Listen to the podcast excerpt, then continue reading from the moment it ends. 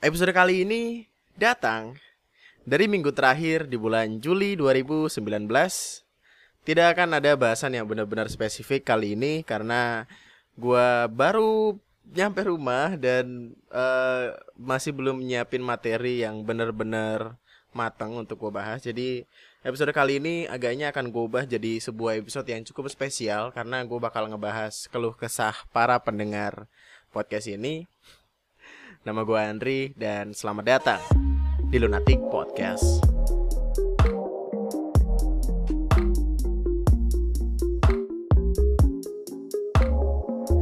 Uh, kayaknya uh, episode selanjutnya bakal bakal ngebahas tentang masalah manajemen waktu tapi untuk sementara saat ini gue pengen ngasih bincang-bincang sedikit nih, hey, mohon maaf nih kan ceritanya. gue dicariin banget kemarin karena nggak upload podcast, yang mana salah banget gue itu. Uh, I sebelumnya mohon maaf lahir batin nih, tapi kemarin uh, eh, gue mutusin buat pergi ke Bogor buat uh, sekedar healing. Karena kemarin minggu minggu ini deh minggu ini satu sampai lima hari. Satu sampai lima hari kan senin sampai jumat maksud gue itu udah berubah jadi hari yang bener-bener memusingkan buat gue gitu kayak ini adalah minggu salah satu minggu paling bikin stres paling memusingkan dalam sejarah hidup gue di dunia jadi rasanya tuh gue butuh banget buat pergi gitu cuma salahnya kemarin equipment yang bener-bener equipment gue nggak ada dan TSK waktu sampai sana ternyata tidak bisa nyala. Hei, aduh. Pusing gue Makanya gue kayak yang ah apa record pakai HP aja ya. Tapi suaranya kalau pakai HP nggak tenang gitu. Jadi takut ada angin, ada suara uh, orang lewat motor, ada suara kuntilanak kejepit pintu kan kita nggak ada yang tahu kan. Makanya gue yaudahlah gitu putusin buat besok aja gitu waktu pulang dan gue udah di rumah dengan keadaan sangat amat capek ya mohon maaf nih bener-bener perjalanan dari sini ke Bogor tuh kayak neraka jahanam kalau siang-siang emang Bogor itu adem. Iya kita tahu bersama kalau Bogor itu adem. Tapi kalau kita pulang dari jam 10 sampai jam 2 itu tuh panasnya bener-bener kayak kayak langsung ke jidat tuh gitu. Kayak nging nging nging gitu. Itu jidat lu kalau kena matahari langsung jadi kayak lampu aja men. Panas banget. Oke kayak nggak ubahnya waktu gua ke Bandung. Ya yang bener-bener aduh panasnya kagak kira-kira. Apalagi gue dari Bogor ke Bekasi Bogor Bekasi. Dari Bogor kita ke Depok ke Jakarta dulu baru ke Bekasi. Dan masing-masing tempat itu panasnya buset bukan main. Lu naro penggorengan panci di jalan lu kasih minyak sama telur mateng tuh telur lu goreng lu makan kagak apa-apa enak. Ada semerbak asap-asap kendaraan asap-asap motor. Tapi ya gini uh, kemungkinan besar gue akan naruh lo nanti podcast di dua hari dalam artian Sabtu atau Minggu bukan gue ngupload dua hari eh dua kali seminggu mungkin. Emang nantinya waktu gue udah bener-bener eh, nggak -bener, uh, ngurusin kerjaan gue dan gue fokus sama apa-apa yang lagi gue kerjain sekarang ini kayak podcast dan video di YouTube gue bakal lebih sering untuk uh, ya ngebikin video-video atau podcast aja gitu. Karena apalagi yang akan gue perbuat di di kesenggangan yang luar biasa nantinya.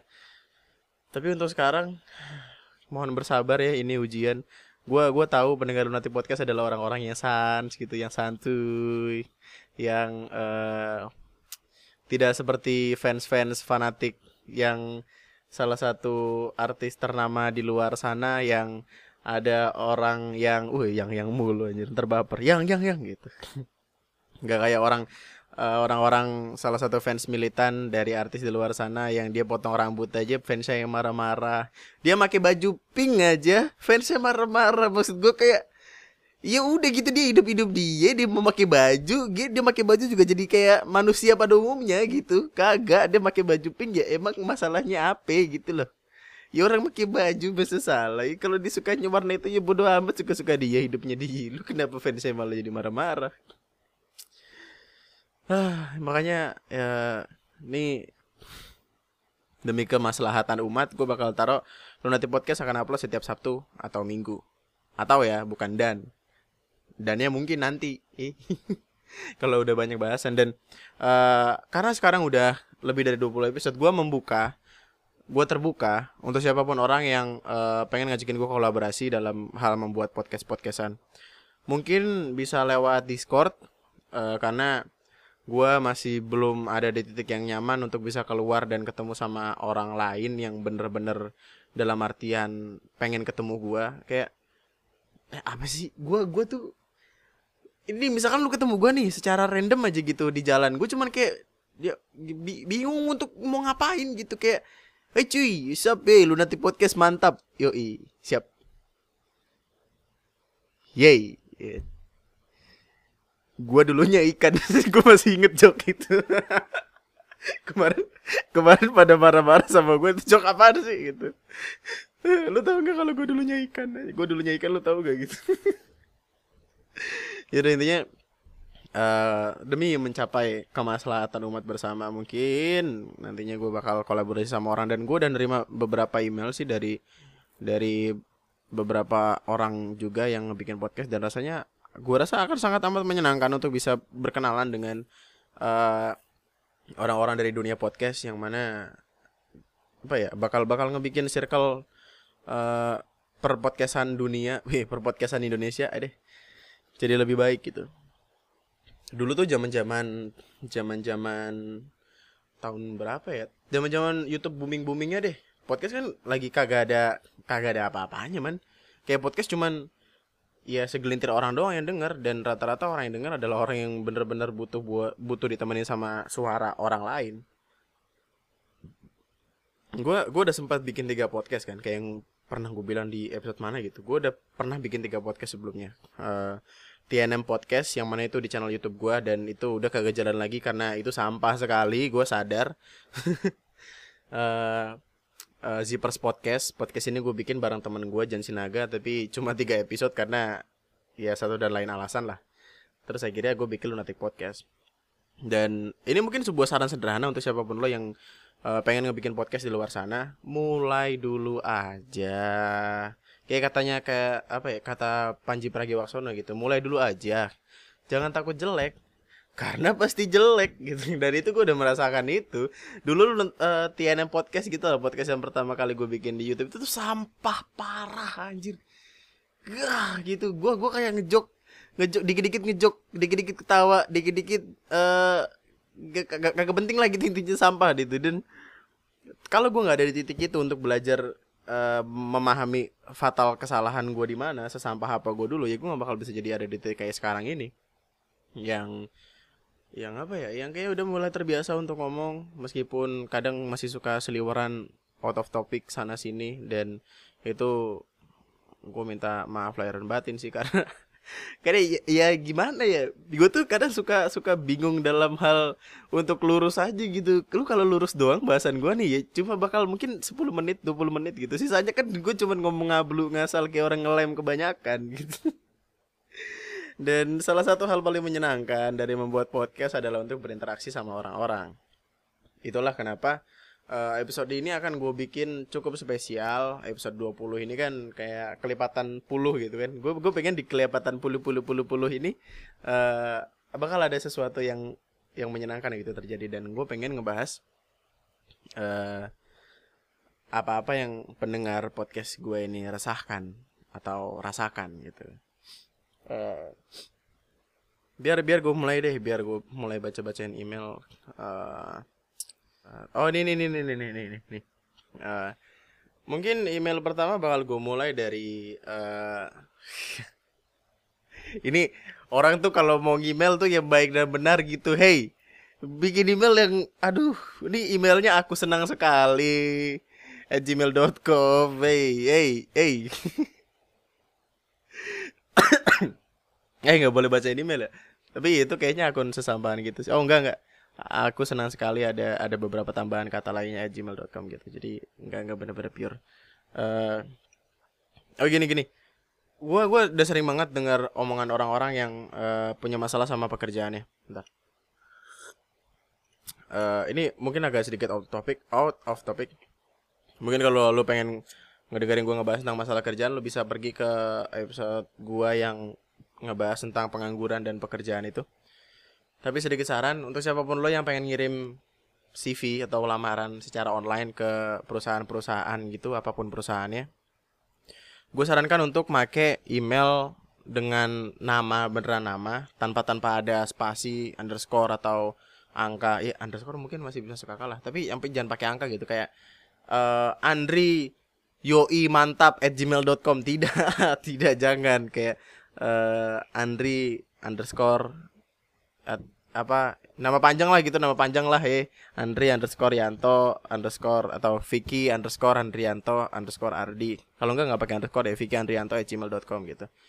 Nanti uh, orang-orang di perusahaan-perusahaan sana tuh bakal ngelihat pertama kali email nih gitu. Karena kalau lu nggak dewasa dalam memilih nama email ya bakal menyebalkan orang-orang di luar sana buat kayak ngelirik email lu aja tuh kayak udah gitu uh, email nama email nama lu kayak misalkan nama lu uh, Bambang Swehendar gitu lah. Kalau nggak Mawar Diman Sujatmiko. Eh aduh itu Jogja Indra Fimawan gak maaf maaf lupa. Uh, kayak misalkan Bambang Hermawan gitu. Bambang Hermawan Bambang spasi Hermawan di namanya. Emailnya Bambang Herwan Hermawan at gmail.com lo kalau mau ngirim email surat lamaran pekerjaan itu tulis di subjeknya uh, lamaran pekerjaan atas nama Bambang Hendrawan gitu contohnya. Terus uh, lu jangan tahu-tahu cuman ngasih attachment doang terus dikirim. Tapi sub apa isinya juga lu isi gitu tulisan kata-katanya juga lu isi kayak uh, dir bla bla bla gitu atau kepada gitu gitu uh, terus uh, saya menerima pokoknya banyak di Google lah carilah ya itu gue gua nggak terlalu spesifik ngurusin itu juga. Dan jangan lupakan tentang attachment. Nih mohon maaf nih ini salah satu yang paling penting. Gue ngakak kemarin waktu ada ada yang ngirim uh, surat lamaran pekerjaan tapi di attachmentnya ditulis uh, surat lamaran pekerjaan fix banget banget ya T-nya banyak surat lamaran pekerjaan fix banget gitu dot uh, word eh dot doc gitu lucu banget dah Iya orang juga kayak nih kenapa bocah gitu tulislah surat lamaran pekerjaan uh, Bambang Hermawan gitu. Terus atau CV Bambang Hermawan gitu. Jadi kayak manusiawi gitulah sopan. Itu itu adalah cara mengirim email yang sopan gitu.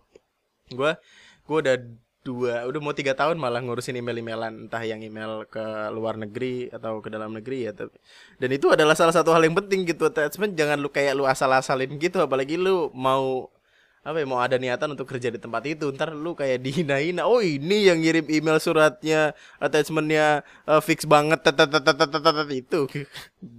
Dibully di satu kantor. Ya yeah, itu sedikit pelajaran aja. Udah skip lu kalau masih mau dengerin fullnya. Uh, dengerin yang episode tentang pengangguran dan pekerjaan ada kok di list. Lupa gue yang mana ya pokoknya itulah.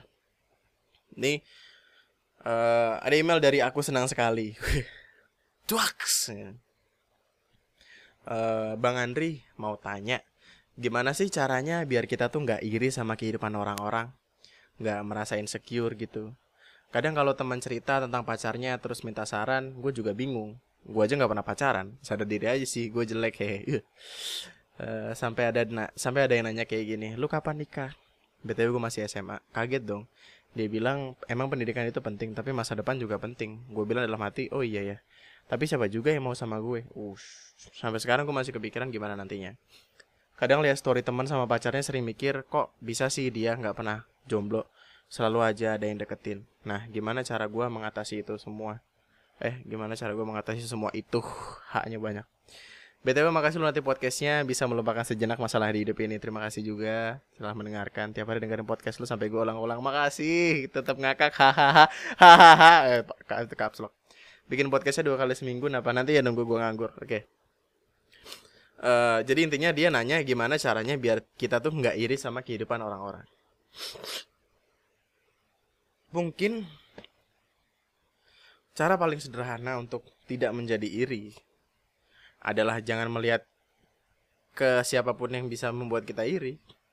Pakai pola pikir sederhana gitu. Uh, lihatlah yang di bawah aja. Enggak, aja sih, maksudnya kadang lu lihat ke atas tapi kadang juga lu lihat ke bawah. Tapi ngelihat ke atas itu sebagai motivasi, ngelihat ke bawah sebagai uh, ucapan rasa bersyukur gitu sebagai pencari rasa bersyukur. Karena dengan kita ngeliat ke bawah kita sadar kalau yang di bawah kita tuh ada yang lebih parah hidup daripada kita. Dan di atas tuh kita jadiin sebagai pemacu aja. Apa? Kok pemacu sih? Sebagai penyemangat gitu lah soalnya kalau yang di atas tuh nggak selamanya nggak selamanya baik kan? Maksudnya kalau lo ngelihat seseorang sebagai uh, apa ya trigger buat ngelakuin sesuatu jadi lebih baik itu akan jadi lebih masuk akal gitu. Jangan ngelihat sesuatu yang bakal ngebikin kita ngerasa iri dan untuk apa juga sih iri gitu? Eh lu gini deh mohon maaf nih. Kita udah ada di uh, tahun yang udah semaju ini gitu. Society kita tuh nggak bukanlah lagi seorang yang punya uh, eh seseorang yang tetangganya punya mobil kita iri dia punya mobil. Ya jangan kayak gitu. Percaya gua apa-apa yang lo lihat di sosial media cuma yang baik-baiknya aja.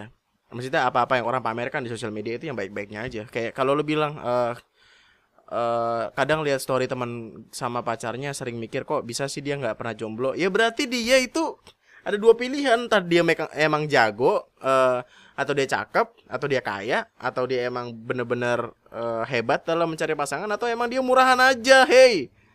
Tidak ada. Aduh maaf maaf, maaf ini kasar banget sih. Tapi tapi ya bukankah orang yang ganti-ganti pacar kayak ganti sepatu tuh adalah hal yang tidak masuk akal gitu? Maksudnya lu untuk apa gitu ada di sebuah hubungan yang yang terus-terusan baru. Gue yakin sih kalau misalkan hubungan itu dia uh, baru dua hari tiga hari atau sebulan masih awet ya ke depannya belum tentu kayak gitu. Dan kalau misalkan lu baru ketemu cewek terus ngerasa nggak cocok dikit udah putus terus ganti baru dengan seenaknya gitu dengan seenaknya lu merasa ganteng lu merasa kaya atau apa pun lu ganti baru Iya takutnya nanti lu nggak bakal bisa bertahan dalam jangka waktu lama man. Jangan jangan jangan iri sama orang yang gonta ganti pasangan mulu irilah sama orang yang udah sama satu orang terus kayak dia setia banget gitu. Dia sampai kakek nenek sampai sampai kuburan sebelahan gitu. Itu jahat gak sih? Tapi itu bagus gitu maksudnya bareng-bareng selamanya. Dan kalau misalkan lu ngelihat orang yang uh, pacaran lu ngerasa kok gue jomblo mulu? Iya kenapa anjir? Jomblo kaya. Jomblo tidak akan pernah kehabisan uang untuk ngebeliin martabak untuk setiap malam minggunya. Tidak hey tidak. Kita gitu, gue gue maaf nih bahas satu-satu nih. Bang Adi mau nanya gimana sih caranya biar kita tuh nggak iri sama kehidupan orang-orang, nggak merasa insecure gitu. Jangan iri. Iri itu cuman cuman bakal ngebikin lo jadi pribadi yang lebih buruk gitu. Cobalah untuk sederhanakan pikiran kalau dia punya sesuatu ya it's okay gitu. Itu pencapaiannya dia, do something better sama hidup lo gitu. Uh, dulu gue sempat ada sebuah bacaan tapi gue lupa dari siapa ya. Pokoknya kalau lo tahu ntar kasih tahu gue aja. Bahasan ini adalah tentang masing-masing orang tuh punya timeline hidupnya sendiri-sendiri punya jalurnya masing-masing. Dia cuman ada di garis uh, garis apa ya garis kebahagiaan yang lebih cepat daripada lu tapi belum tentu garis kebahagiaan yang cepat dari dia ini itu bakal selamanya dia tahan gitu bakal selamanya ada sama dia masing-masing orang punya timeline hidupnya masing-masing. Kalau lu belum bahagia ya berarti waktu belum waktu lu aja gitu. Just do it, just do every single shit you want to do buat ngebikin hidup lu jadi ada di garis kemenangan, garis kesenangan itu juga. Jangan jangan iri sama kehidupan orang lain karena nantinya lu bakal ada di titik itu juga. Santai aja. Ini yang selalu berusaha gue tekankan ke orang-orang yang dengerin podcast gue. Santai aja sih. Hidup gini-gini doang mau ngejar apa sih? Yang penting lu bisa makan enak tidur nyaman lu bisa uh, having fun sama hidup lu. Jangan jangan terlalu mikirin apa-apa yang orang dapetin dengan bandingan ke hidup lu. Guys kagak ada habis-habisnya man. Lu kalau bisa mikir rasional uh, semuanya bakal baik-baik aja gitu. Temen lu punya sepatu. Oh ya udah gitu. Dia punya sepatu ya gue nggak suka sama sepatu ya buat apa gitu. Temen gue punya mobil. Ya udah gitu gue nggak bisa punya mobil. Eh gue nggak bisa bawa mobil. Buat apa gue punya gitu kita harus berusaha untuk menyederhanakan pikiran kita gitu untuk untuk ngebikin semuanya tuh nggak jadi sesetres itu. Dulu nih eh, kalau gue boleh sedikit cerita teman-teman gue tuh pada gila banget sama yang namanya pergi ke distro distro gitu. Untuk beli untuk beli barang-barang mahal untuk beli baju uh, baju-baju yang kayak satu biji kaos aja dua ratus ribu tuh. Anjing pusing gue ngeliatnya. Uh, dan gue gue mikirnya kayak ya itu baju maksud juga ya gue pakai gitu emang buat sehari-hari. Dan kalau emang bajunya buat sekedar main ya untuk apa juga uh, gue harus ngebeli dengan harga se sebanyak itu pusing gue. Gue sekarang nih kalau lihat lemari baju gue baju gue hitam semua. Dan itu harganya cuma tiga puluh ribu satu. Eh seratus dapat tiga. tiga puluh tiga ribu eh tiga puluh tiga ribu tiga ratus itu jadi seratus dapat tiga capek tiga. Ya nggak ada masalah. Bajunya nyaman gue pakai. Dan jangan membeli sesuatu demi demi mencari kepuasan atas uh, apa-apa yang sebenarnya kita nggak terlalu concern gitu nggak terlalu pengen. Dengan cuma niatan kayak oh gue beli ini buat si A biar dia kagum sama gue ya elah. Kalau kayak gitu lu bakal selamanya berharap uh, orang tuh pada bangga atau pada pengen jadi kayak lu dan lu bakal selamanya jadi kayak price tag gitu. Lu ke mana-mana bakal dilihat sebagai harganya bukan sebagai value orangnya di apa yang lu irikan gitu? Uh, kalau misalkan irinya tentang materi ya aduh gua gua kayaknya gue udah terlalu mikir sederhana man. Kalau kalau ada orang lain kaya ya udah gitu. Itu hidupnya dia dia kaya atas perjuangan dan apa-apa yang dia dapetin it's okay gitu. Dan gue dengan hidup sesederhana ini aja gue udah bisa hidup nyaman gitu. Gue udah bisa bareng keluarga gue karena harta yang paling berharga adalah keluarga. Ya kita harta yang paling berharga adalah gitu yang penting gue bisa ngasih makan kucing-kucing gue gue bisa makan gue bisa uh, buka YouTube gue bisa find some entertainment stuff gue masih bisa pergi jalan-jalan ke Bogor atau ke mana pun dan kebahagiaan gue di situ gitu. Caranya adalah jangan ngukur kebahagiaan dia sama dengan kayak kebahagiaan lu. Bikin kebahagiaan lu sendiri yang takarannya tuh uh, bisa ngebikin lu bersyukur tanpa harus kayak dia gitu. Kayak misalkan dia makan di tempat mahal gitu kayak uh, makan uh, apa ya risol tapi 3 juta gitu. Risolnya ada kandungan berlian emas permata gitu kan kita nggak ada yang tahu gitu. Dia beli risol 3 juta gitu. Kita beli risol yang cuma tiga ribu. Sama-sama risol. Ya taruhlah gitu. Kita kita harus harus jadi tipikal orang yang ya elah. Gue gue bisa nemuin kebahagiaan gue dari risol tiga ribu ngapain gue beli risol 3 juta? Ya orang juga ngapain beli risol 3 juta sih? Gue bingung juga tapi ya udahlah. Itu ada perbandingan yang goblok sih cuman. Buatlah diri lu itu bahagia dengan risol yang lu punya. Jangan ngeliatin risol orang lain. Kalau ini gue gue gue udah beli bukunya Bob Sadino sih yang yang apa tuh yang uh, intinya ada quote-nya gitu orang orang pintar eh orang pintar itu banyak mikir makanya gak ngelangkah. Orang goblok itu langsung melangkah nggak banyak ya aduh bingung gua bentar. Bentar bentar, bentar. oh ini goblok pangkal kaya. Orang goblok itu nggak banyak mikir yang penting melangkah terus. Orang pintar kebanyakan mikir akibatnya tidak pernah melangkah itu maksud gue aduh tadi hubungannya sama ini apa ya? Oh iya ini. Maksud gue aduh gue ngeblank dulu sesaat tadi. Uh, ntar gue cut.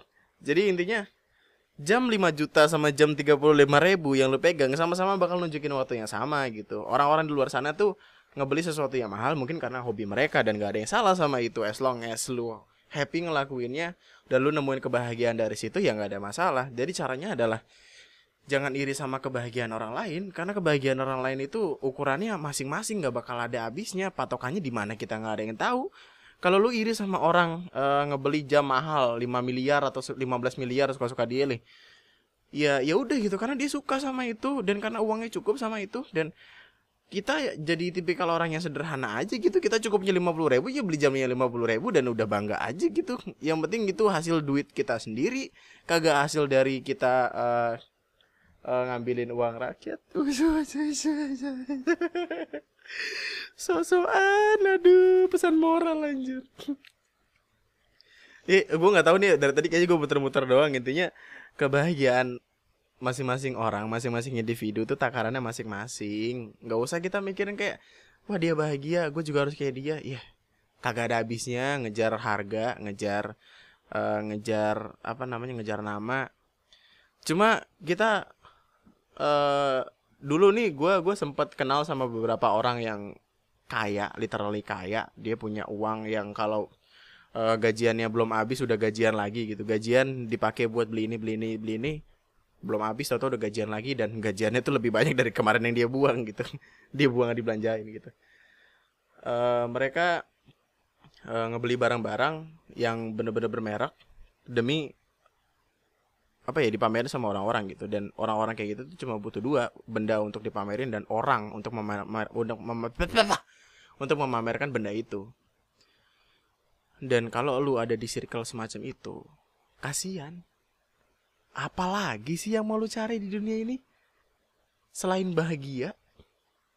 Hei kalau misalkan ada orang lain punya uang dan dia bahagia sama itu ya caranya adalah lu temuin kebahagiaan lu sendiri yang mana tidak mengikuti orang lain jangan ngikutin arus orang lain yang kapabilitasnya nggak sama kayak lu kalau lu kapabilitasnya bukan di uang ya lu cari kebahagiaan lain kayak contohnya jalan-jalan traveling atau ngebikin karya-karya bagus dan di repost di akun-akun Instagram ternama. Wih, ini Kenapa sih gue ngomong ternama kayaknya aneh banget ya. Ya. Bahagia kita tuh kita yang tentuin. Tapi kalau misalkan bahagia kita tuh ter apa ya? tertumpu pada satu orang pengen jadi kayak dia. Ya. Ngapain sih? Capek lah coba sederhanakan pikiran aja gitu yang penting lu punya keluarga untuk lu senang-senang untuk lu ajak jalan-jalan atau punya teman-teman hebat yang bisa lu traktir kalau lu punya uang atau uh, kucing hey, gue seneng sekarang melihara kucing dia bahagia banget gue kayak kayak denger dia apa uh, rrr, rrr, gitu di, di di di leher atau di kuping gitu seneng jadi kayak obat penghilang stres gitu dan kalau misalkan lu iri sama orang-orang yang pacaran, hei jangan iri untuk apa? Yang pacaran tuh belum tentu akan menikah. Yang pacaran eh yang nikah aja bisa pisah gimana yang cuma pacaran? Santai aja. Kenapa? Gua gua kadang suka bingung dah, suka heran sama orang-orang yang merasa kalau jomblo itu jomblo, jomblo apa jomblo gitu sendiri adalah pilihan yang menyebalkan. Ya enggak juga gitu lu bisa nih nih nih nih ya kebanggaan dalam menjomblo satu lu kaya karena tidak keluar uang untuk jalan-jalan untuk beli martabak malam minggu. Kedua jauh dari maksiat gua. jauh dari kemaksiatan. Aduh. Ketiga, Anda lebih dekat dengan orang tua, dengan keluarga. Karena banyak orang di luar sana yang pacaran tapi uh, sembunyi-sembunyi dari orang tua dan akhirnya uh, melaju ke jalur-jalur yang mereka sendiri tidak inginkan karena tidak mendapatkan restu orang tuanya. Ada, ini panjang banget ceritanya. Tapi ya udahlah. Nantinya akan akan tiba masanya di mana lu bakal nemuin satu orang spesial yang kalau sama dia lu bisa jadi siapa pun yang lu mau. Karena nggak semua orang pacaran di luar sana tuh jadi dirinya sendiri. Berilah waktu sedikit waktu. Nantinya lo bakal ketemu orang yang lu bisa jadi diri sendiri lu nggak perlu jaim jaiman lu uh, bisa uh, sendawa depan dia dan ketawa-tawa gitu.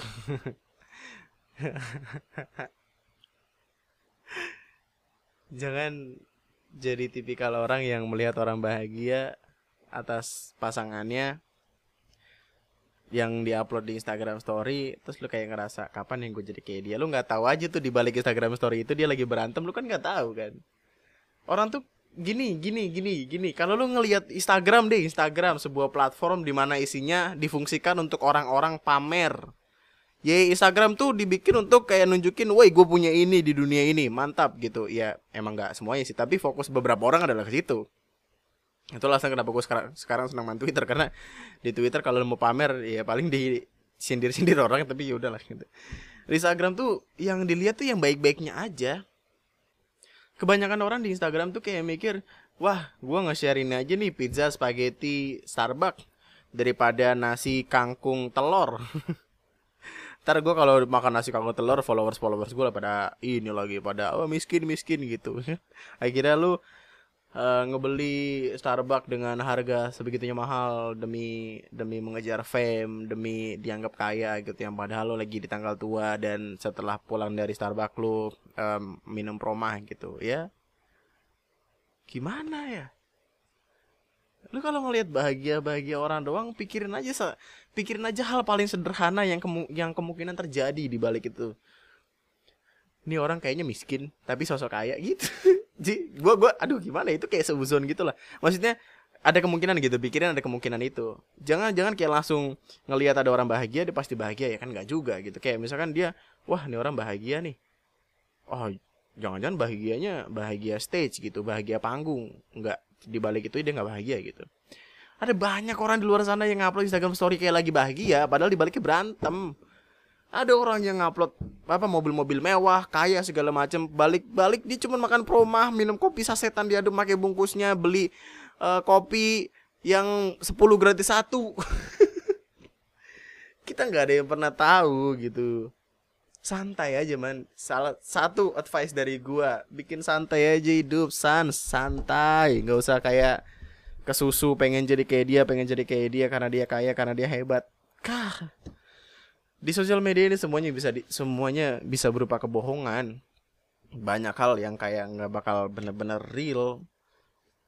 Cara menyikapinya adalah ya santai aja cuy.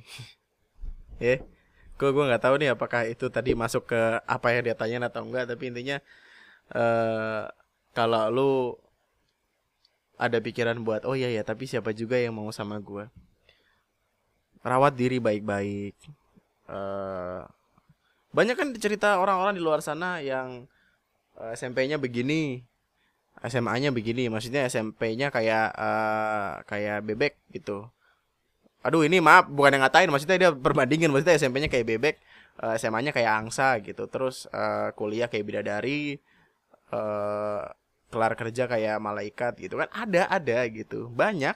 Lu kalau ngeliat tweet di Twitter tuh cari aja cara-caranya banyak dan rawat diri lu, diri lu sebaik mungkin jadilah tipikal orang yang sebaik mungkin supaya nantinya kalau lu ketemu sama orang ya lu bakal jadi tipikal orang yang merasa gimana ya?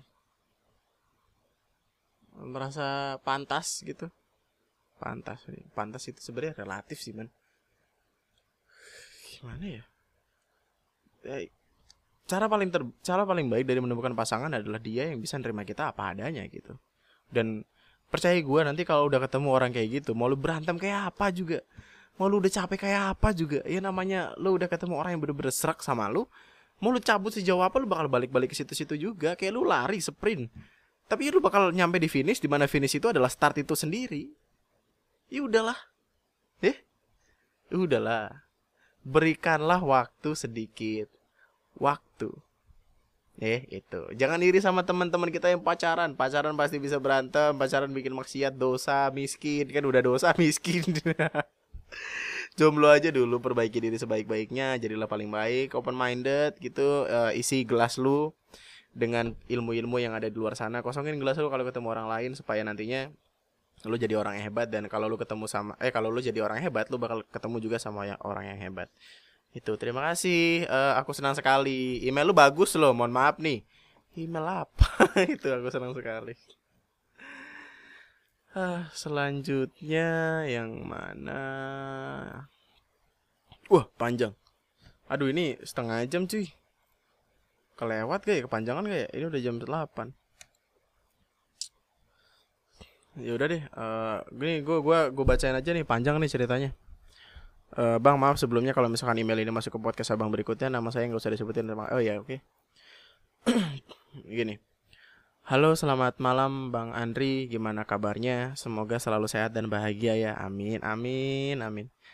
Nama saya uh, uh, uh, tahun ini saya naik kelas 3 SMA dan in, dan malam ini saya bakal curhat panjang banget. Jadi mungkin abangnya bisa nyiapin diri dulu. Bacanya sambil ngemil-ngemil gitu biar nggak bosan. Oke. Okay? Untuk siapa pun lo yang lagi dengerin podcast ini, duduk yang nyaman uh, sambil baca buku nggak apa-apa, tiduran nggak apa-apa. Ini kayaknya bakal lama. Podcast ini kayaknya bakal dua jam ya. Oke. Okay. Ah. Gue baru balik bawa yogurt dari Cimori. Asem banget sih. Dan gue udah hidup di dunia cukup lama baru menyadari kalau Cimori adalah Cisarua Mountain Dairy. Gue kira Cimori itu bener-bener nama dari luar negeri sialan. Cisarua Mountain Dairy. Wih, syah. Ah, bentar bentar.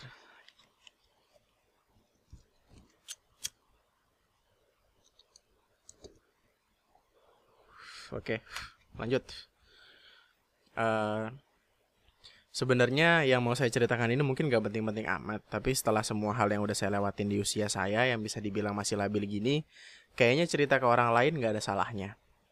Dulu waktu saya diterima di SMA negeri yang punya emblem favorit di daerah saya, ibu sama bapak senangnya senang banget. Bahkan bapak sampai bikin status rasa bersyukurnya karena saya masuk negeri di F, di Facebook gitu ya pada waktu itu saya senang lihatnya karena saya yang otaknya pas-pasan ini akhirnya bisa bikin orang tua bahagia. Tapi kayaknya sayanya enggak. Bukan maksudnya nggak bersyukur ya pastilah bersyukur. Eh sama negeri loh ini. Tapi yang ada di pikiran saya tuh malah oh keterima. Oke. Okay. Tapi teman-teman pada masuk SMA lain terus aku ke negeri sendiri. Terdapat teman gak ya? Dan segudang pertanyaan lainnya. Tapi saya berusaha buat menepis pikiran-pikiran negatif itu dan ngegantinya dengan pokoknya berusaha yang terbaik. Good. Singkatnya saya sudah masuk uh, hari pertama sekolah dan langsung dihadapin dengan segerombolan orang-orang baru. Saya hari itu benar-benar semangat uh, yang mungkin ngelebihin semangat saya yang biasanya. Saya coba buat masuk di antara mereka dan berusaha buat berbaur. Tapi kayaknya cara saya ngenalin diri malah kelihatan aneh di mata mereka. Bahkan saya sempat dengar ada yang ngomong, anjir dia bisa ngomong. Aduh. Uh, ya akhirnya bikin yang akhirnya bikin saya sadar kalau orang-orang ini levelnya tinggi-tinggi dimensi mereka benar-benar berbeda dari saya. Iya, saya tahu orang itu cuma ngomong gitu doang, tapi buat saya yang waktu itu, buat saya yang waktu itu yang benar-benar sendirian, saya nggak tahu mesti berlindung di balik siapa. Akhirnya saya bikin benteng buat nutupin diri dari mereka. Tapi semakin hari bentengnya semakin menebal, saya sampai berusaha ngilangin diri, saya nggak mau tiba-tiba diusik mereka karena saya orang aneh yang tiba-tiba jadi pendiam. Dan akhirnya saya ada di titik di mana saya sudah nggak bisa tahan dan milih untuk pergi. Saya minta pindah sekolah ke ibu. Uh, saya tahu keinginan saya ini egois, apalagi di saat keadaan ekonomi keluarga lagi memprihatinkan. Saya cuma sudah capek. Tentunya ibu nggak yang ngizinin. Malah dia marah semarah-marahnya dan balik nyalahin saya karena saya nggak bisa bersikap lebih bersahabat ke orang lain. Sejak itu setiap saat, ibu nggak pernah absen buat nyinggung masalah ini. Pagi sampai siang bersembunyi di balik benteng yang kian hari kian menebal sorenya atau malamnya ibu marah-marah yang pada akhirnya bikin saya makin capek. Saya pengen nyeritain yang sebenarnya ke ibu, curhat panjang lebar tapi ngeluarin satu kata aja saya nggak bisa karena saya tahu pada akhirnya bakal sama aja. Ibu itu keras kepala. Saya pengen curhat ke teman lama, tapi mereka sekarang sudah pada sibuk sama teman-teman barunya. Satu tahun pertama saya di SMA, akhirnya saya ngerti apa itu depresi. Waktu itu, saya cuma pengen satu hal, Siapa pun, tolong tenangin saya, hibur saya, dukung saya, dan bilang sama saya kalau semuanya bakal baik-baik aja. Dan suatu pagi, ketika mau saya lagi jelek, dan kayaknya amarah ibu udah nyampe puncak, dia benar-benar ngeluapin semuanya ke saya. Di depan saya pas saya lagi sarapan sebelum berangkat sekolah. Kata-kata yang nusuk hati, nggak henti-hentinya dikeluarin ibu. Dan saat itu juga saya udah nggak sanggup. Saya nangis, saya banting sendok terus nutupin muka. Saya ngeluarin semua unek-unek yang ada di kepala dan akhirnya ibu bilang, kalau semua masalah yang nimpa saya itu emang salah saya. Setelah itu saya langsung berhenti nangis, gak ngerasain apa-apa lagi, hilang udah semuanya. Suara bapak yang lagi nenangin saya juga kayaknya gak masuk. Entah apa kalimat ibu tadi, itu sebuah tamparan karena sejak itu saya gak ngerasain apa-apa lagi. Gak ngerasain apa-apa lagi. Akhirnya waktu kelas 10 semester 2, saya mencoba buat ngejalanin hidup seperti orang normal dan itu berhasil. Perlahan-lahan hidup saya mulai membaik selama kelas 11. Semua tugas saya kerja yang benar-benar. Teman-teman yang dulunya saya hindarin, sekarang jadi ketawa bareng mereka. Nilai rapor saya perlahan-lahan membaik. Dan mulai hari Senin nanti saya masuk kelas 12 semester pertama. Uh, saya mulai mikirin uh, soal kuliah jurusan apa dan universitas mana. Dan karena saya sekolah di negeri, peluang buat masuk PTN terbuka lebih lebar dan saya mesti dan dan yang saya mesti lakuin sekarang tinggal belajar yang benar. Iya, dari sini saya baru ngerti kenapa ibu kekeh ngelarang saya pindah sekolah. Coba aja waktu itu ibu nurutin permintaan saya buat pindah ke SMA swasta di mana teman-teman lama saya kebanyakan ada di sana. Pasti sekarang saya bingung mikirin peluang masuk PTN nanti. Dan saya sekarang ngerti kenapa waktu itu ibu bilang semua masalah yang menimpa saya nggak lain karena salah saya sendiri. Emang bener. Saya lebih mentingin ego saya dan justru itu yang nyakitin saya sampai nangis siang malam.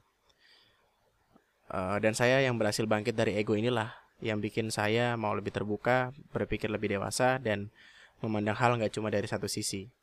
Dan bagi saya ini pengalaman yang benar-benar berharga karena itu saya pengen nyeritain hal ini. Kalimat Bang Andri di podcast semalam yang bilang, kalau aja waktu itu gua nggak nyerah, pasti gua nggak bakal kayak gini. Bener-bener kena banget bang. Makasih udah nyadari saya lagi. Saya bakal mencintai tempat saya, tempat di mana saya berpijak sekarang. Perjalanan saya masih panjang dan saya mesti nyiapin kelas kosong lebih gede lagi. Makasih buat waktunya. Saya doain yang terbaik buat Andri. Buat Bang Andri, maaf ganggu malam-malam. Nah, mana panjang banget lagi ceritanya. Mau. Uh, Terima kasih kembali. Ini adalah sebuah cerita yang benar-benar menyenangkan. Ah, that was so cute. Oh my god, I can't. Gue mau nangis rasanya, sumpah. Oke, okay, this one is good. This is so good. Thank you. Terima kasih telah uh, bermain-main. Eh, bermain-main. Terima kasih telah main ke sini dan uh, mendengarkan podcast ini dan uh, mengirimkan email ini. It's mean a lot for me because gue tuh mikirnya kalau gue bisa berguna buat orang lain itu udah lebih penting gitu selain gue butuh buat kaya cuman cuman untuk berguna ini gue juga sangat amat menyenangkan uh, kalimat gue yang waktu itu bilang nantinya akan ada di sebuah masa di mana nantinya kita semua akan tiba di sebuah masa di mana kita pengen nyerah. Tapi coba pikirin gitu. Nantinya bakal ada di suatu masa di depan sana mungkin 5 atau enam tahun ke depan sebuah fase sebuah titik hidup di mana kayak lo lagi bangun tidur atau lagi uh, duduk-duduk menikmati kenyamanan terus kayak sekedar mikir gitu. Untung waktu itu gue gak nyerah atau untung waktu itu gue nggak berhenti di situ.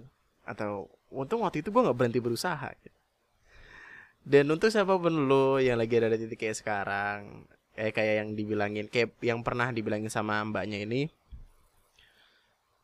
santai aja dulu cuy. Semuanya bakal baik-baik aja. Badai bakal digantiin dengan terang gitu. Lu cuma lagi kelabu aja. Karena kata Krisya kan bad day pasti berlalu. Ayo. Aduh. Tapi ya gitu sih intinya. Uh, gimana ya? Aduh ini bagus banget sih sumpah. Panjang tapi menenangkan jiwa dan raga. Untuk siapa pun lo yang sekarang lagi ada di uh, sekolahan dan mulai baru-baru mulai gitu kayak masuk sekolah atau lagi bener-bener adaptasi sama lingkungan baru di sekolahan ini. Di sekolahan baru lo nanti uh, gimana ya? Terbukalah gitu. Kalau emang lu adalah tipikal orang yang pendiam, carilah orang yang emang bener-bener nyaman sama lu aja dulu gitu. Karena semuanya tuh nantinya bakal ada jalannya sendiri buat lu temenan satu sama satu orang, terus lu temenan lagi sama satu orang lagi, satu orang lagi, satu orang lagi gitu. Semuanya bakal pelan-pelan. Gua gue adalah tipikal orang yang uh, lebih suka untuk temenan sama orang sedikit orang daripada temenan sama banyak orang karena dengan dengan circle yang mungkin cuma 10 atau 12 orang ini gue bisa bertahan sampai sekarang gitu gue gue punya teman-teman di luar sana yang ya mungkin bakal ngedengerin podcast ini juga. Halo eh berak-berak. Orang-orang barbar ini. Uh, eh, gue dari sekolah teman sama mereka dan ya ini udah berapa tahun cuy? Gue lulus tahun 2015 4 tahun. Eh udah empat tahun semenjak 4 sampai lima tahun lah gitu semenjak pertemanan ini dan gue masih baik-baik aja gitu. Karena dengan sedikit circle bakal lebih sedikit masalah jadi seenggaknya lu nggak perlu banyak banget temen tapi busuk. Yang dikit aja tapi menyenangkan. Uh, aduh ini sumpah ini gue bingung mau bahas yang mana tapi kalau lu ada di titik di mana mbaknya di titik yang sama kayak mbaknya tadi jalanin pelan-pelan tetap uh, teguh sama pemikiran. Kadang kayak yang banyak bilang tadi kadang uh, apa-apa yang kita tolak tuh nggak selamanya buruk. Kadang apa-apa yang orang tua kita putusin tuh emang yang terbaik buat kita. Dan cara paling bagus adalah mungkin jalanin aja dulu atau yakinin mereka. Dan yang diputusin untuk mbaknya ini adalah jalanin aja dulu dan ketemu titik cerahnya titik terangnya.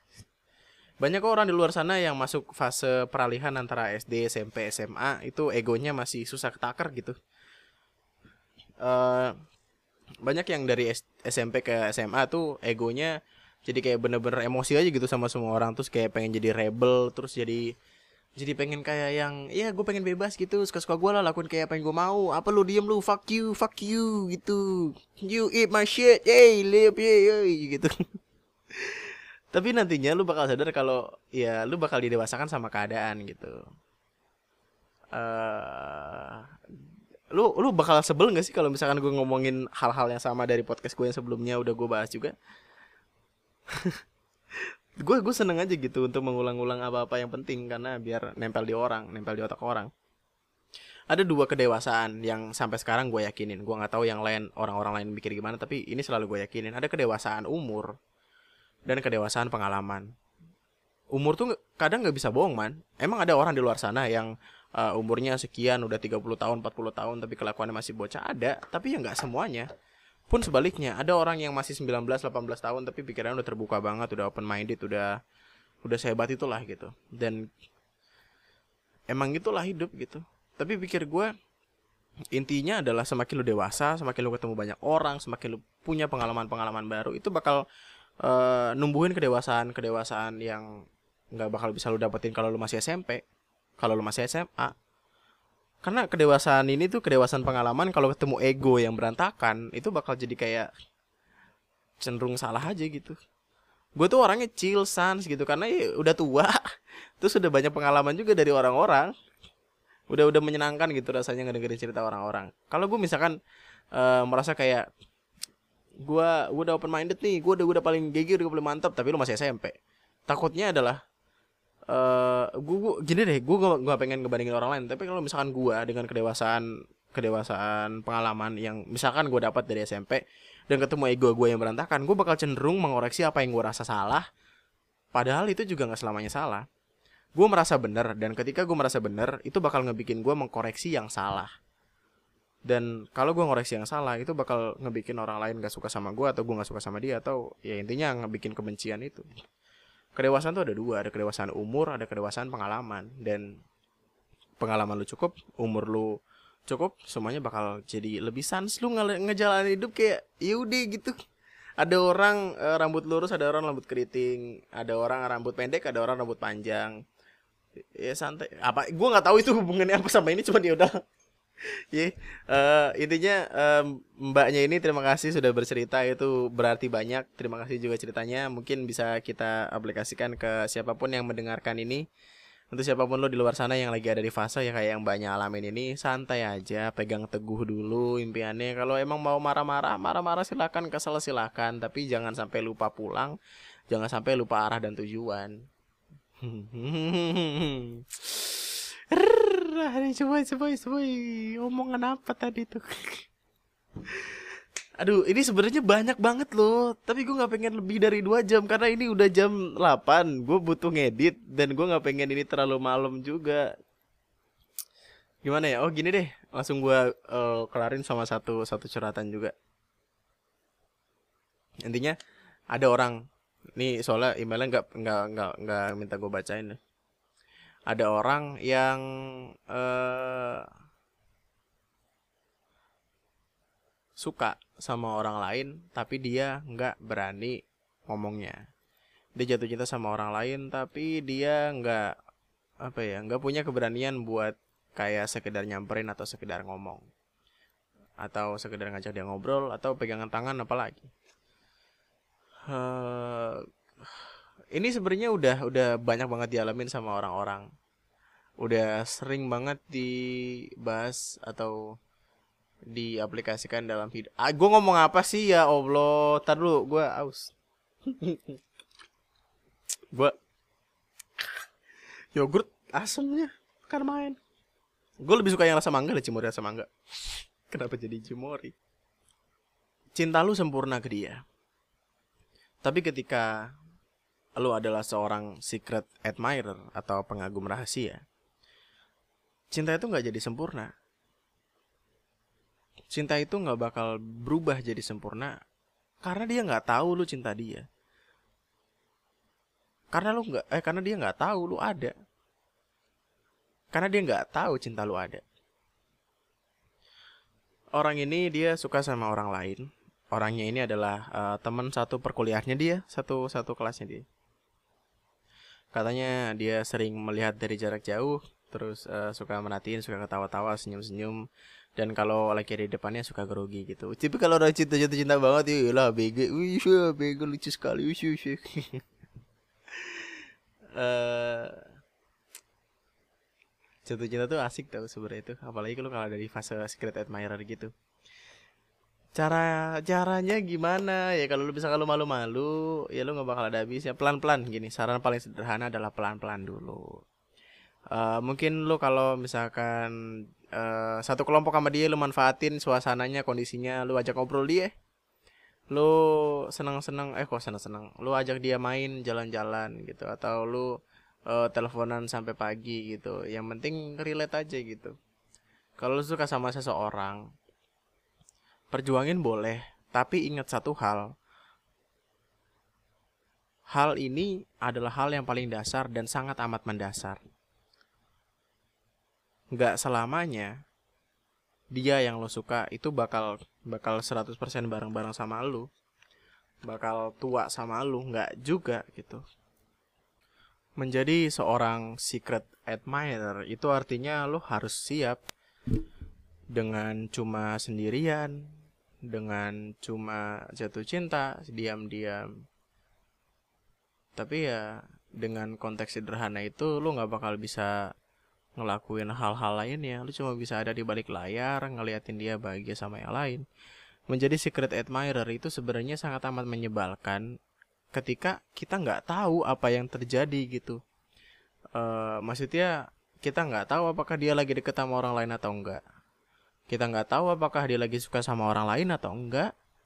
Kita nggak tahu apakah dia udah punya anak atau belum. Gitu ya kan siapa tahu gitu kan lu lagi suka sama orang ternyata dia udah nikah terus anaknya udah dua kan kadang tahu juga gitu.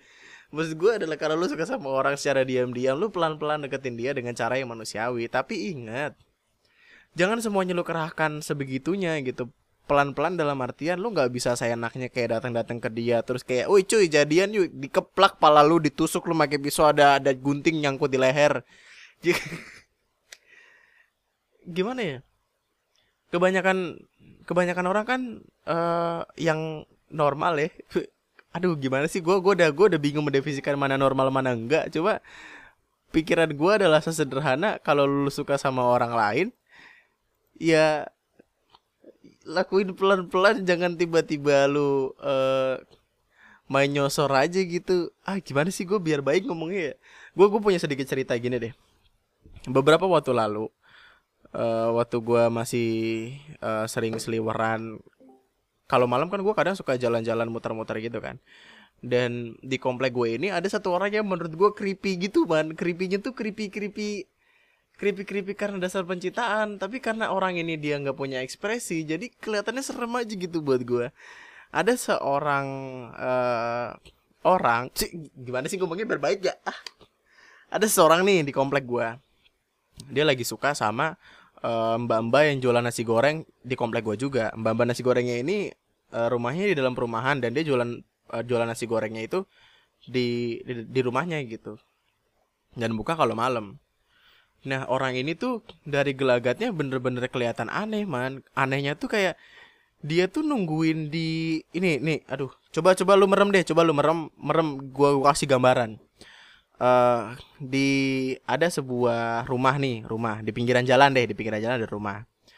Di belok kiri eh belok kiri itu kan rumahnya di pinggir nih aduh gimana ya pokoknya kalau dari rumah itu belok kiri itu jalan di uh, di jalannya itu ada pertigaan. Pertigaannya belok kanan. Nah di kanan itu ada pos pos kayak pos security atau pos buat nongkrong nongkrong gue nggak tahu.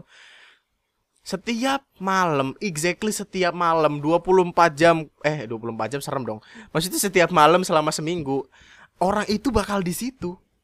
Duduk terus ngeliatin ngeliatin tukang nasi gorengnya. Buset pak creepy bet sumpah nggak bohong. Pandangannya kosong kayak orang lagi ngelem. Ngelemnya lem lem kertas. Oh ah. tapi dia bener-bener ngeliatinnya ngeliatin yang kayak bener-bener kayak nungguin kayak kayak keluar kayak ah bingung cara mendeskripsikannya tapi kalau lu misalkan lu ke sini lu lihat orang itu uh, ya lu kayak bakal bingung gimana gitu. Dan gue nggak ngebayangin gimana rasanya si mbak-mbak penjual nasi goreng ini untuk setiap hari ada dan masak-masak nasi goreng dengan diliatin kayak gitu, diliatin sebegitunya. Uh, gimana ya? Positifnya adalah untung untung ini semua berjalan baik gitu. Gue nggak tahu apa yang terjadi, tapi baru-baru ini akhirnya si mas-masnya ini tuh uh, deket sama si mbaknya jadi kayak mereka mereka udah jadian atau udah pacaran atau gue nggak ngerti gitulah dan ya gue balik lagi ke sebuah pernyataan sederhana yang dibilang orang-orang don't judge don't, don't, don't judge the book by its cover gitu. Sekarang gue tahu kalau orang itu nggak nggak seburuk itu juga. Cuma tingkah lakunya yang kadang-kadang suka barbar. Gimana bisa lu hidup dan santai nyaman tentram di pekerjaan lu jualan nasi goreng tapi di depan rumah lu ada orang-orang eh, ada satu orang ngeliatin lu dengan tatapan kayak kayak kayak tatapan suka bapak tau gak lu dia ngeliatin ini kayak ngeliatin kayak kucing ngeliatin ikan asin lagi dijemur gitu aja. Itu ada. Aja lah bentuknya semuanya berakhir baik. Coba nih misalkan si mas-mas saya ini ketangkep sama orang. Eh misalkan. Kan kan kita kagak ada yang tahu nih. Misalkan dia kayak si mbak nasi gorengnya kayak merasa risih. Si mas-masnya ini uh, akhirnya ditangkap warga digebukin di penjara jauh banget ya menjadi secret admirer bukan berarti lu harus menjadi seseram itu jadilah seseorang yang meskipun jadi pengagum rahasia tidak berubah jadi creepy gitu ad ini ini adalah sebuah cerita yang sebenarnya nggak seharusnya gue bahas karena uh, saat ini gue lagi nggak record dan didengerin orang-orang Discord. Tapi ada sebuah cerita dari luar negeri sana. Ada seorang cewek yang suka main Discord gitu, terus dia lagi live streaming atau apa, atau dia ada di sebuah acara atau apa, tiba-tiba dia ditangkap uh, sama salah satu fansnya, disekap gitulah sama secret admirernya dia yang mana itu adalah fansnya dia. Yang mana fansnya ini sebenarnya udah dekat sama keluarganya. Dia jadi pengagum rahasia tapi tidak rahasia-rahasia banget. Awalnya pengagum rahasia tapi akhirnya dekat sama keluarganya dan segala macam tapi akhirnya si si mbak-mbak yang di Discord ini yang yang terkenal ini ditangkap disekap di intinya dihilangkan nyawanya lah gue nggak pengen ngasih tahu detailnya soalnya serem itu sampai darah darah banyak pokoknya intinya dihilangkan nyawanya sekarang ini orang tuh akan sangat amat susah buat ngebedain mana yang uh, jatuh cinta karena emang beneran sayang atau jatuh cinta karena ambisi. Ah, gini kenapa jadi jauh? Kenapa jadi jauh banget sih bahasan gue udah perasaan karena cinta-cintaan doang Kenapa jadi kayak bawa-bawa nyawa? Eh, hey. Baik, balik. Oke, okay. kita, kita Wish. Kita mundur mundur mundur mundur. Ya kayak kayak itu tau gak lu mobil yang eh mobil motor yang rodanya tiga tau gak? Yang yang biasa buat ngangkut galon. Itu cuma satu-satunya mundur motor yang bisa mundur. Itu mundur pakai mesin. Mundur mundur mundur. Dah dah oke. Okay. menjadi seorang secret admirer itu artinya lu harus rela buat jatuh cinta tanpa diketahui sama dia. Lu harus rela buat jatuh cinta tanpa yang namanya sedikit pun dilirik sama dia. Percuma untuk bilang kalau cinta lo itu sempurna. Ketika kesempurnaan dari cinta lo itu dirusak karena dia nggak tahu lo cinta dia bahkan dia nggak tahu lu ada bahkan dia nggak tahu lo itu cinta Luna.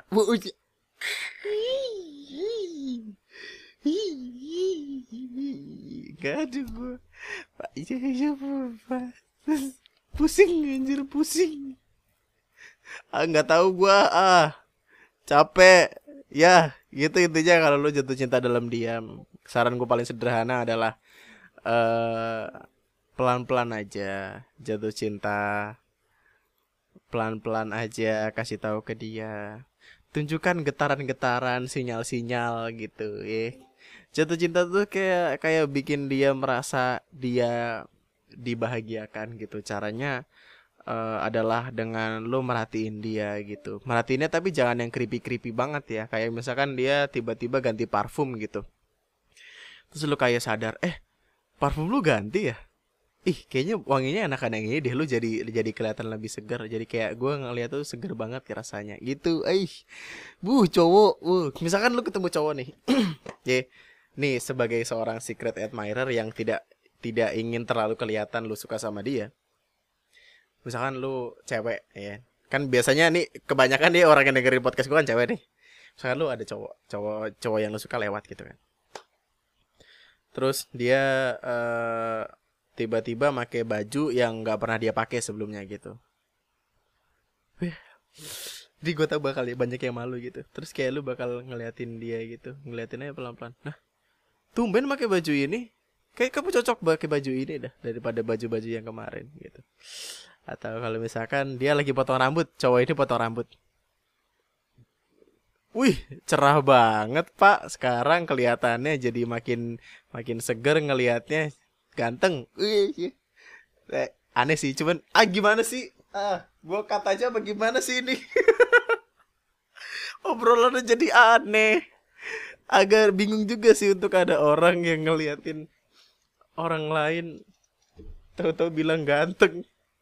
Itu kayak kayak lu lagi digodain sama cewek-cewek sama tante-tante tahu gak lu lagi lewat kayak eh ganteng sini dong ganteng gitu ganteng Aduh.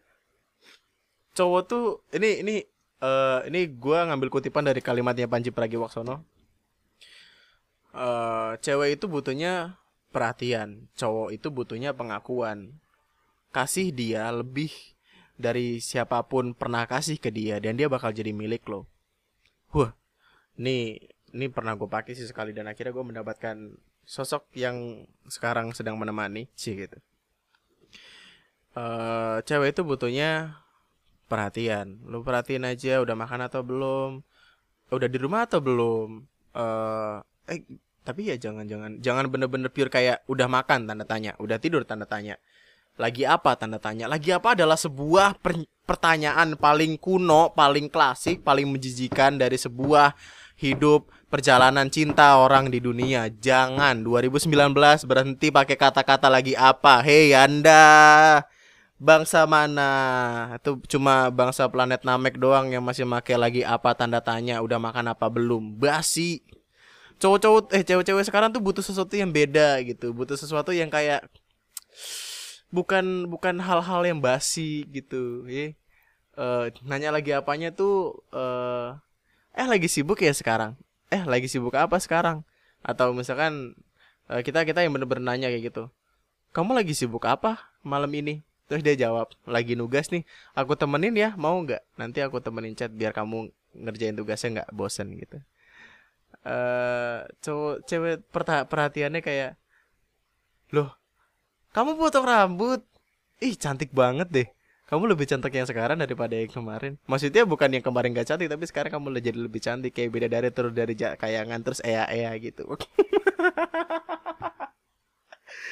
Kalau cowok tuh butuhnya pengakuan, cowok tuh perlu dikasih makan egonya. Cowok tuh butuh yang namanya uh, di, diakui kalau dia hebat gitu. Wih, motor ganti. Wih, lu keren dah pakai motor ini gila, mantep gitu. Wih, sepatu lu bagus. Ih, sepatunya cocok banget buat lu. Lu jadi kelihatan makin gahar gitu. Atau, wih, celana lu kebalik, tumben pakai celana kebalik. Wih, gila mantep banget. Gue suka lu pakai celana kebalik, gila. itu gimana? Woi baju lu kok dijidat? Gila itu. Fashion sekali. Ah fuck. Bingung anjir. Ya, intinya lu lakuin itu aja lu bakal dapet orang-orang yang lu suka. Cuma caranya adalah pelan-pelan. Cinta itu nggak boleh terburu-buru. Kalau lu terburu-buru nanti juga bakal habis buru-buru juga. Lu butuh jatuh cinta sama seseorang yang lu rasa pas buat lu. Karena dengan menjadi seorang secret admirer atau pengagum rahasia kebanyakan dari mereka tuh berpikiran kalau gue pasti sama dia gitu. Yang padahal nggak juga. Gue punya salah satu temen uh, teman ini masih main sama gue sampai sekarang cewek. Bukan bukan maksudnya maksudnya bukan main dalam artian gue main sama dia berduaan doang. Tidak hey maksudnya rame-rame gitu sama teman-teman gue ini kayak ada di satu circle yang sama sama teman gue ada orang suka sama dia dari zaman sekolah dari zaman SMA bahkan. Uh, orang ini si cowok ini dia ngechat temen gue ini terus-terusan. Ngechatnya tuh yang yang apa ya yang meskipun udah dihiraukan dihirauin dia ngechat terus kayak orang kayak orang bener-bener apa ya expert banget desperate banget buat ngedapetin si teman gue ini yang padahal itu salah besar. Lu bakal jadi dicap annoying kalau lu nggak tahu waktu. Lu jam 2 pagi nelpon coba siapa hey pocong juga udah lagi pada keliling. Dia kagak megang HP pocong. Susah. Gimana? Halo halo polisi. Halo. Hmm. Uh, akhirnya si temen gue ini kan mutusin buat buat yang namanya sampai ganti HP, de deaktif IG segala macam karena merasa kesel malah. Jadi apa ya? Si intinya tuh si cowok yang berusaha ngedeketin teman gue ini berpendapat kalau teman gue yang cewek ini adalah satu-satunya buat dia yang padahal itu goblok. Gak, gak mungkin lu ketemu satu orang terus kayak lu merasa dia cocok buat gue dan lu yakin dan itu kenyataannya selama 100% Ada emang ada tapi ya gak semuanya juga. Cinta itu masalah jangka panjang man. Kayak yang tadi pertama kali gue bilang tuh yang perel masalah iri dan dengki itu. Uh, lu nggak boleh yang namanya uh, iri sama pasangan orang lain atau kebahagiaan hubungan orang lain karena mereka bisa aja lepas atau pisah di di tahun kedua tahun pertama kedua dan sebagainya. Karena ya nggak semuanya nggak selamanya hubungan tuh bakal berjalan dengan lancar. Emang dia kelihatan baik di sosial media gitu kayak hubungannya baik-baik aja tapi nggak selamanya gitu. Apalagi lu yang yang cuma jadi seorang pengagum rahasia terus merasa dia adalah yang terbaik buat lu. Jangan. Kan nggak kayak gitu juga hey anda sadar sadar ini bukan fairy tale ini bukan Barbie di utopia. Tidak tidak. Kita ada di dunia nyata caranya adalah kalau lu pengen dapetin orang menjadi pengagum rahasia boleh. Cecetan pelan-pelan gitu kayak ngucapin eh uh, uh, bahasa basinya gimana ya? Uh, dulu dulu. Gue inget pertama kali gue ngechat cewek gue yang sekarang itu bahasannya adalah eh kepala kamu pernah kepentok sampo waktu lagi beli jajanan di warung nggak? Gitu. Atau atau gini deh. Eh tempat sampah di depan rumah kamu itu dibikin pakai semen apa tong bekas gitu aja. Atau uh, apalagi ya? Pokoknya pertanyaan-pertanyaan sepele yang ngebikin lu kayak makin santai gitu obrolan sama dia.